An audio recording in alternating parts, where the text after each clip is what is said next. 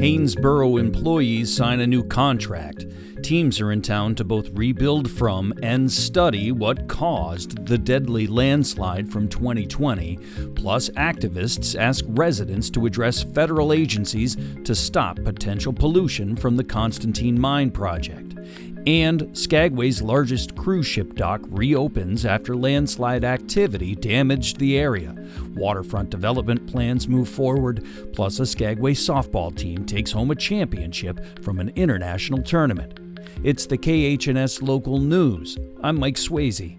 Those stories are up next. KHNS is searching for a news director and will have limited news coverage until the right person is found. In the meantime, we'll bring you interviews with local government officials and newsmakers. Today we have Haines Borough manager Annette Kreitzer and Skagway Assembly person Orion Hansen. Annette Kreitzer, Borough Manager for Haines, Alaska. Thanks for joining us today. Let's start off talking about, you know, what came out of this last Borough Assembly meeting probably the biggest thing for the borough was the successful ratification of our new contract with Local 71, which represents almost all of the borough employees. And so the fiscal year started July 1st, so it was really gratifying that the union members ratified on Monday and the assembly ratified the contract on Tuesday. So we're glad going going forward that we have an agreement for the next several years with the employees. And Team Rubicon is coming into town. Uh, they're going to be working on how many homes while they're in town? They're bringing 13 carpenters, and they're going to be working on two homes from the 15th until July 31st. And that's in collaboration with the Chilkoot Indian Association and the Haines Long Term Recovery Group. So that'll be great news for those residents that are still displaced from the 2020 weather event. And you guys are unveiling memorial benches and a community table to help honor the victims of that landslide. Yeah. So the memorial benches for David Simmons and Janae Larson have been sited at Picture Point along with the community table that was finished this last year. And that really is the culmination of those activities that began over a year ago. So looking forward to that, especially at the same time the celebration of life for David Simmons is happening this weekend.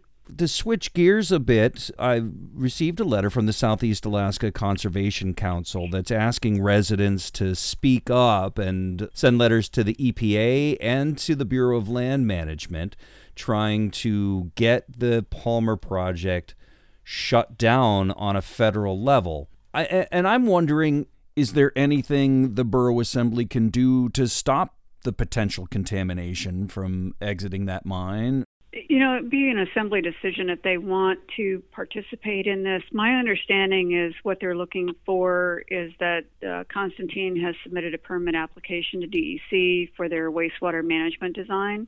And so that's a DEC issue. They there is a process for this project, and SEAC is certainly welcome to advise folks, you know, how they would like them to be involved in that process.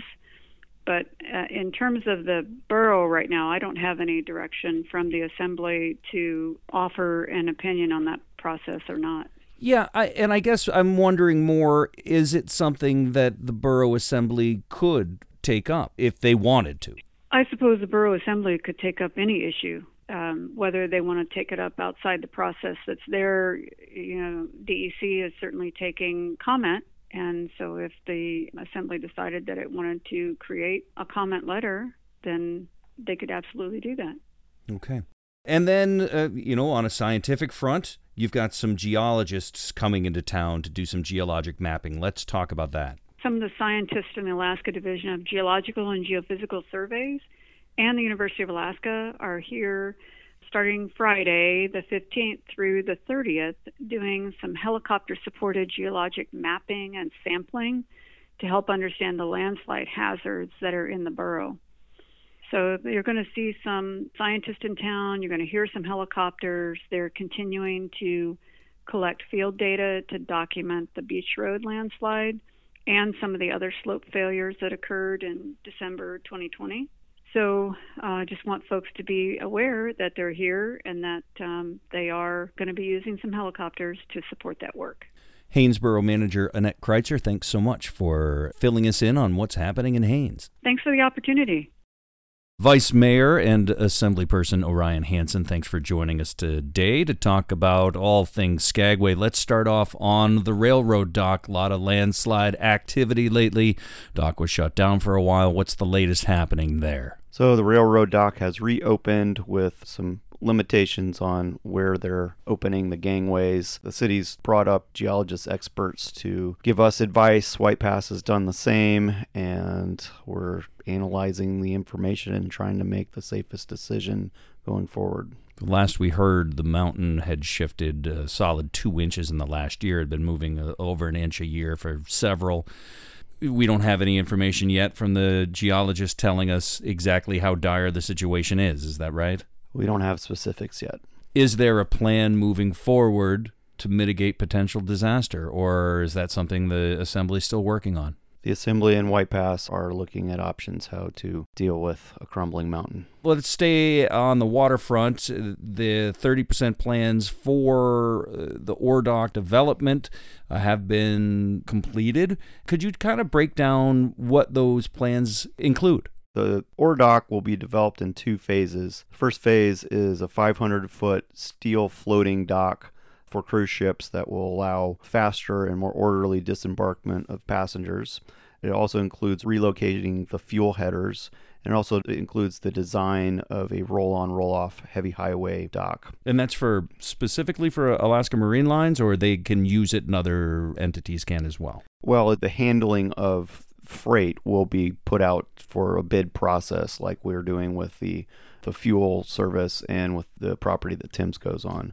Most likely that will be AML since they basically do all the freight in Southeast Alaska. We also have the design for a T dock, which would be for ore transshipment, and also uh, plans to dredge the north end so that we can get an ore ship, a fuel ship, or a freight ship in at the same time as a cruise ship. We ordered a contract at the last assembly meeting for a company in the Washington area that will build the 500 foot steel floating component by next August, which will then put us on a time schedule to where we can have the dock ready for the 2024 season. And how big of a ship can that accommodate? The 500 foot? It's, it's an 1100 foot cruise ship. The Oasis class. Is that 4,000 passengers? Do you know the number? Yeah, I think the ships vary, but yes, 4,000 plus. Okay, well, let's move on to the big international softball tournament from this last weekend, played up in Whitehorse. Uh, tell us what happened at Dust Ball. We had a great time up there. Uh, we were defending champs from 2019, which is the last time that Dust Ball happened. Uh, we had three people from Whitehorse, one guy from Haines, and uh, the rest of the team was from Skagway and made it to the championship game, basically blowing out every team we played. In the championship game, we went up 10 to 1 through the first two innings. In the third inning, the White Sox got really hot and uh, they went up, I think it was 14 to 10. In the seventh inning, we were down 19 16. And we came back and, and beat them with a walk off hit by Andrew Schreiner.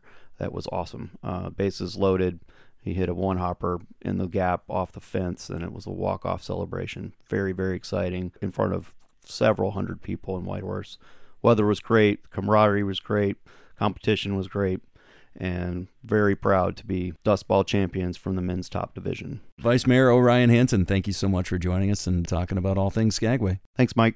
For KHNS News, I'm Mike Swayze. Thanks for joining us. You can listen to and read local news stories online at khns.org. You can also subscribe to KHNS News anywhere you get your podcasts.